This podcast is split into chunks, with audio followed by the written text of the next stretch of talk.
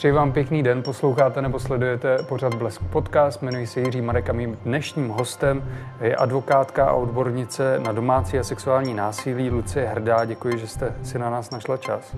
Dobrý den. Vy jste již v březnu 2020 napsala na Twitter, že se na vás mohou obrátit oběti domácího nebo sexuálního násilí. Ozývali se vám už v březnu? V březnu to bylo právě nejvíc. Eh, to bych řekla, že na tu výzvu zareagovalo asi nejvíc lidí a já postupně tu výzvu opravdu vždycky opakuji, když je nějaká nová vlna nebo se zpřísní opatření, když je nový lockdown a vždycky po tom, co ji vyvěsím a lidi začnou šířit, tak se mi vždycky eh, lidi začnou ozývat ale eh, je to tak, jsou to jednotky. Není to jako, že by mi celý den zvonil telefon. O to si myslím, že tady jsou helpliny. Mm-hmm. To je prostě jenom taková doplňková služba. Říkáte vždycky, když jsou tvrdší ty eh, restrikce vládní, hm, Kdy to bylo nejhorší? Opravdu tady ten březen, nebo tam sledujete nějakou jakoby zvyšující se tendenci, třeba teďka aktuálně, co máme, ten třítýdenní lockdown? Já myslím, že od toho března eh, to hodně najelo, potom v létě to chvilku polevilo a od eh, od září třeba řekněme, prostě od té doby, kdy jsou děti doma uh, a spousta žen je uvězněných, ale jako oběti nejsou jenom ženy, ale eh, majoritně se to na ně vztahuje, jsou vlastně doma uvězněny, uh, tak je to pro ně opravdu velmi náročné a od té doby je to vlastně prakticky nepřetržité. To, že hmm. policie hlásí jako uh, pokles nahlašované trestné činnosti, neznamená, že ta trestná činnost se opravdu neděje, zejména domácí násilí. A ono se děje za zavřenými dveřmi, tak jako se dělo vždycky. A teď je jenom otázka, kdy oběti tady s tím výjdou najevo a jestli s tím najevo opravdu výjdou. Hmm. Myslíte si, že se jedná o nové případy násilí nebo právě vlivem tady těch koronavirových okolností to narůstá, zvyšuje se ten tlak? Tak to jsou dvě věci. Nemyslím si, že by mohlo dojít k domácímu násilí ve zcela zdravém vztahu pod eh, vlivem lockdownu. Jo? To asi dojde k nějaké ponorce a podobně. Ale tam, kde k tomu bylo už jako založeno, tak je samozřejmě možné, že třeba z psychického násilí, které ale může být velmi intenzivní a velmi zničující pro oběť jako takovou, se třeba přejde do fáze fyzického násilí, která bývá jako poslední z těch několika fází.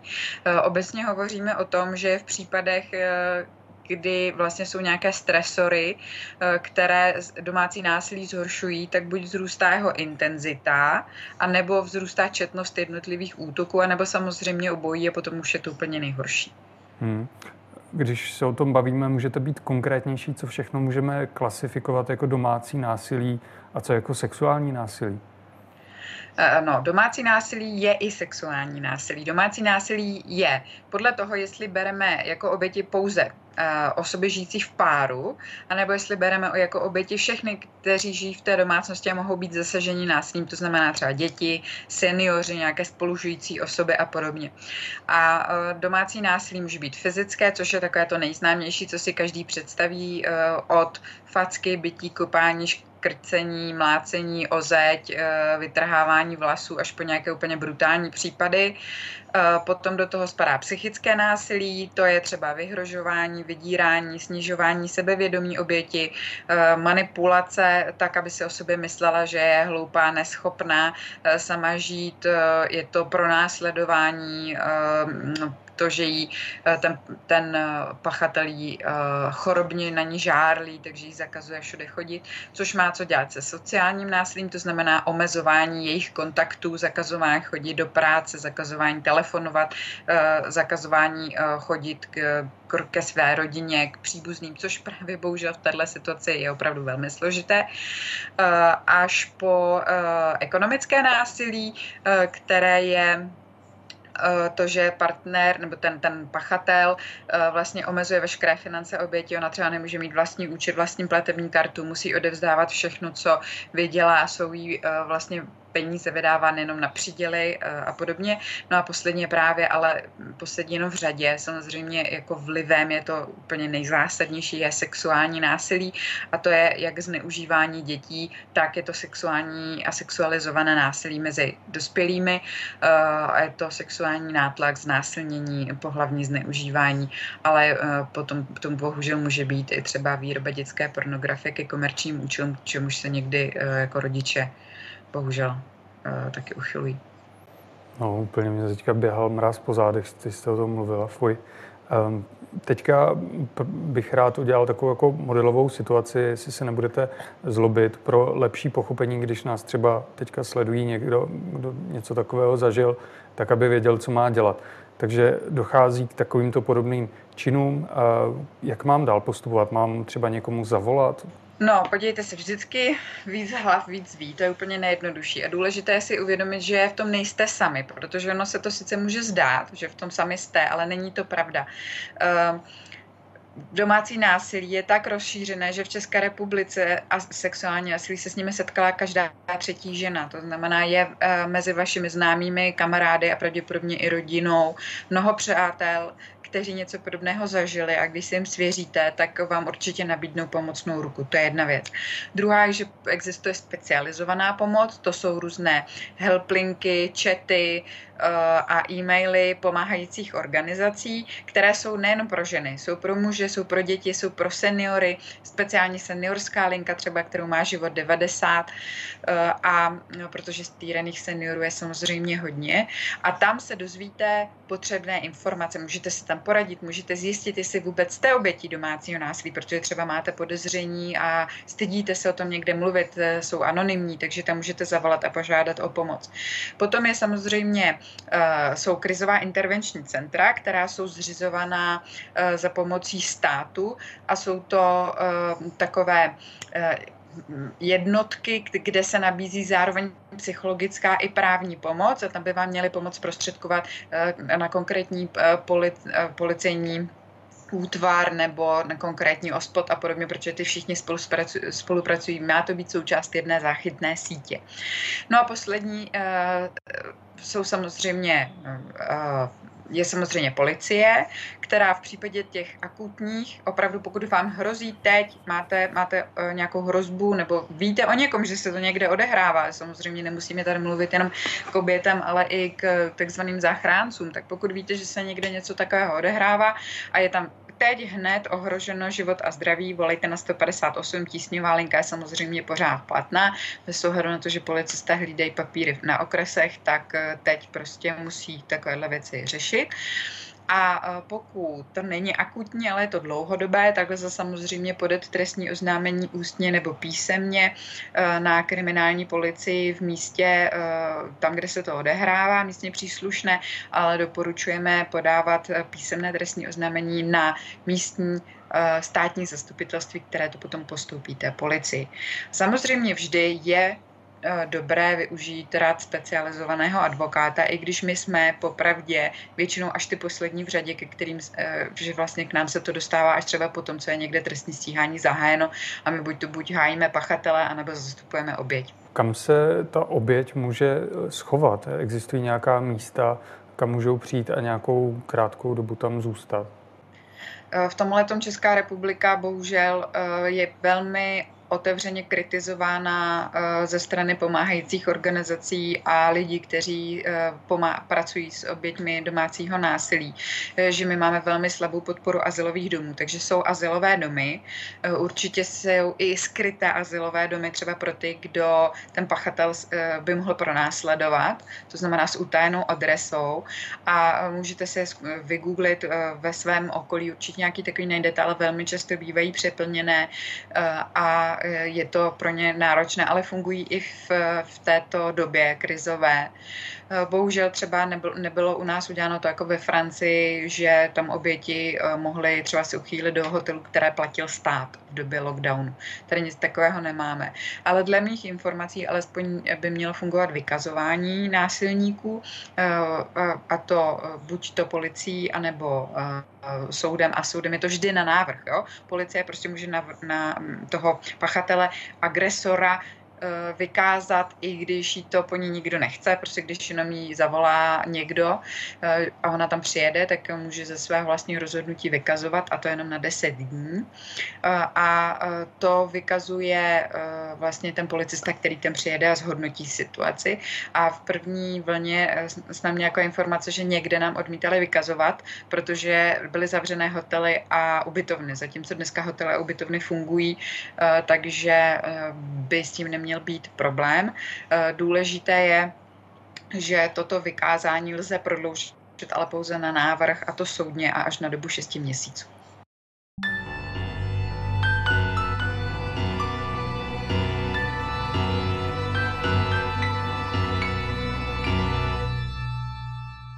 Vy jste říkala, k vám jako právníkům se dostávají většinou jako k posledním.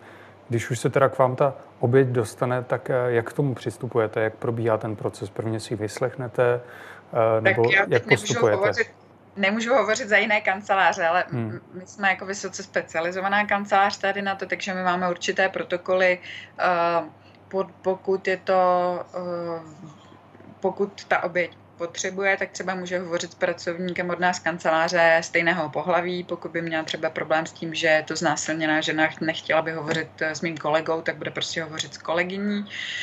Eh, máme někdy prostě říkáme, jestli už má nějaké protokoly, jestli to v nich popsala tak, jak to bylo, tak eh, my, ať mi jenom ukáže, že to nemusí opakovat, abychom ji netraumatizovali. Eh, pokud eh, naopak je potřeba, tak si to s ní prostě nějak dovysvětlujeme, nebo pokud řekne, že třeba neměla příležitost nebo na polovinu věcí zapomněla, může nám to napsat.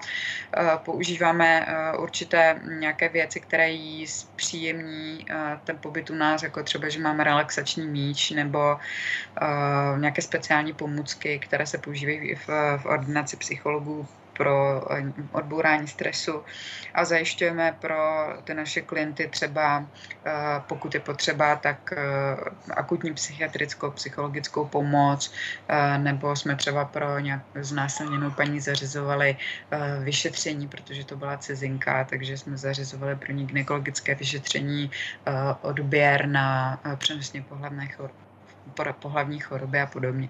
Tak ale říkám, tam to je opravdu advokát asi od advokáta a každý k tomu přistupuje jinak. Hmm.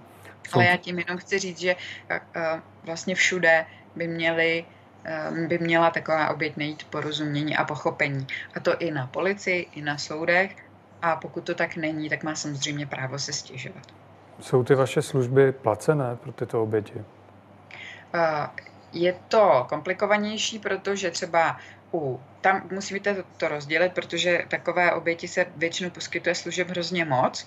Eh, většinou mají taky děti z 80% eh, v domácnosti, eh, kde je domácí násilí, tak, se, tak tam jsou děti a z toho 60% se odehrává dokonce přímo před dětmi, podle nějakých výzkumů, takže velmi často se k tomu pojí ještě dva opatrovnické řízení, rozvody, nějaké soudy o majetek, tak tam třeba u nás speciálně v naší advokátní kanceláři je to placené, a co se týká uh, trestní věcí, tak tam mají oběti uh, takzvané zvlášť zranitelné, což je většina obětí těžkého domácího násilí. Právo na to, aby zastupoval advokát v trestním řízení na náklady státu.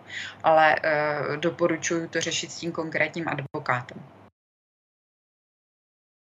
Eh, děkuji, že jste nám to vysvětlila. Já bych se teďka přesunul na jiné téma. Vy jste v rozhovoru pro web lidovky.cz řekla, že vytváříte databázy rozhodnutí v případech domácího násilí a sexuálních trestných činů.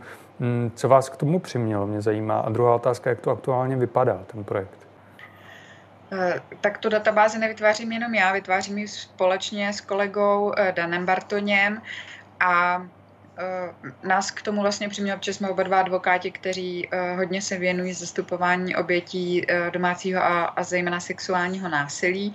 A přimělo nás k tomu to, že vlastně vůbec v této věci není jednotná judikatura, to znamená, že každý soudce rozhoduje prostě po svém a velmi málo z těchto kaus se dostává k vyšším soudům, které by tu judikaturu mohli nějakým způsobem sjednotit.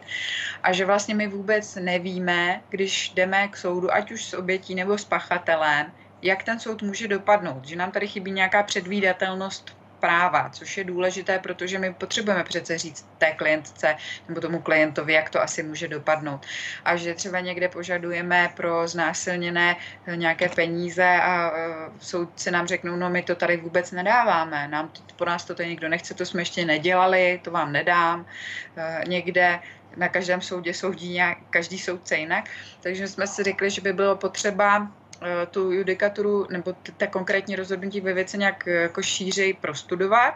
A eh, protože bohužel neexistuje žádná veřejná databáze rozsudků, přestože ministerstvo ji slibovalo, slibovalo teď nedávno nějakou databázi spustila trestní rozsudky, tam stále nejsou a asi dlouho ještě nebudou tak jsme oslovili advokáty a žádáme soudy o anonymizovaná rozhodnutí, která máme složená do databáze a studenti eh, v rámci vědeckého úkolu eh, na nich pracují a, analyzují je a až budeme mít hotovou tu analýzu celkovou, tak potom z ní budeme publikovat výsledky. Ale je to opravdu na dlouhé lokte, protože to je dobrovolná činnost, kdy tady vlastně suplujeme částečně stát eh, a ta analýza rozsudku trvá dlouho a nemáme někoho, kdo by nad tím seděl 8 hodin denně, ale prostě dělají to po večerech studenti. Pokud se na vás nějací dívají, tak eh, potřebovali bychom další, takže se mi klidně můžou přehlásit studenti vysokých škol, eh, studenti práv. Mm, děkuji. Teďka jste se nám tady trošku rozsykala, tak já to jenom zopakuji. Pokud nás sledují studenti eh, vysokých škol právnických, tak ať se přihlásí tady Luci ano. Hrdé a pomůžou s tvorbou této databáze. Eh, mě by zajímalo, k čemu vám pak ta databáze dál bude? No, protože my potom budeme mít výstupní data, na základě kterých potom můžeme argumentovat u soudu. A na taková data by se určitě hodila i soudcům konkrétním, protože každý ten soudce by určitě rád věděl, jestli rozhoduje tak, jak je průměrem, jak je běžné, nebo jestli jeho rozhodnutí je excesivní eh, a neočekávatelné a uh, vlastně tak potom navíc můžete působit na změnu, když se zjistí, že takové rozhodování prostě neodpovídá realitě, že za znásilnění je tady 50 tisíc korun průměrně, tak potom můžete na něco poukazovat a chtít změny. Mohla byste být ještě konkrétní, co se týče těch výše trestů? Proč vám přijdou neadekvátní ku příkladu za domácí násilí, znásilnění a podobně? Oni přijdou neadekvátní v porovnání s tím, jaké tresty se dávají třeba za majetkovou trestnou činnost, za daně, za uh, ekonomické delikty. A uh, pokud tady prostě někdo ukradne vibrátor v nouzovém stavu, ale ten nouzový stav není zapřičiněn jako nedostatkem vibrátorů v České republice hromadným, ale prostě tím, že tady máme uh, pandemii koronaviru, čili to, co on ukradl, eh, jako vůbec tady neohrozí národ a, a jeho soběstačnost a nevyzradí ho nepříteli, tak prostě nevidím důvod, proč by takový člověk měl dostat dva roky vězení, zatímco člověk, který připoutá svoji partnerku eh, k topení, znásilní, nutí jíst eh, výkaly a jako znásilnějí několik hodin, tak by za něco takového měl dostat podmínku. Hmm. Takovými... Kde potom porovnáváme tu společenskou nebezpečnost a zejména dopady takové trestné činnosti na život obětí? Pardon, že jsem vám skočil do řeči. I s takovými případy, takhle extrémními, jste se setkávala? No, když vytváříme tu databázi, tak se setkáváme s rozsudky, které z mého pohledu jsou naprosto excesivní, to znamená, že vybučují jako z toho, eh, co, co je, ale potom zjistíme, že to vlastně nejsou vůbec excesy, ale že to je norma čím víc jich analyzujeme, tak zjišťujeme, jak nízké ty tresty tady za ty věci jsou. Hmm.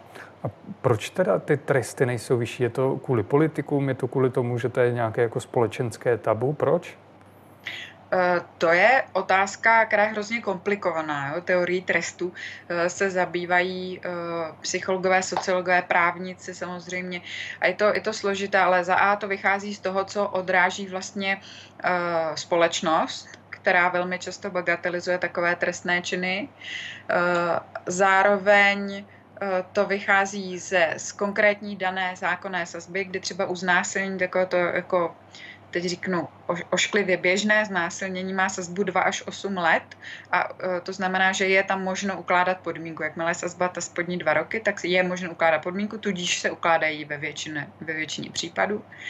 A potom je to samozřejmě přístup jednotlivých konkrétních soudců, kteří přistupují ke konkrétním kauzám tak, že vlastně e, bagatelizují to, co se těm obětem konkrétním stalo. Ale to je i ze strany policie, ze strany znalců, ze strany advokátů. Že vlastně pokud, e, pokud vás znásilní váš manžel a vy jste přece zvyklá na něj, vy jako přece e, jste s ním spala už tolikrát, vy víte, jak on vypadá, to pohlavní ústrojí tam prostě tu vagínu tam máte od toho, nepobodal vás, nic vám nestrčil někam do ucha, ale prostě tam, kam to patří, tak to přece není tak hrozný. Jak můžete být dva roky v, jako v pracovní neschopnosti? Bohužel je to tak.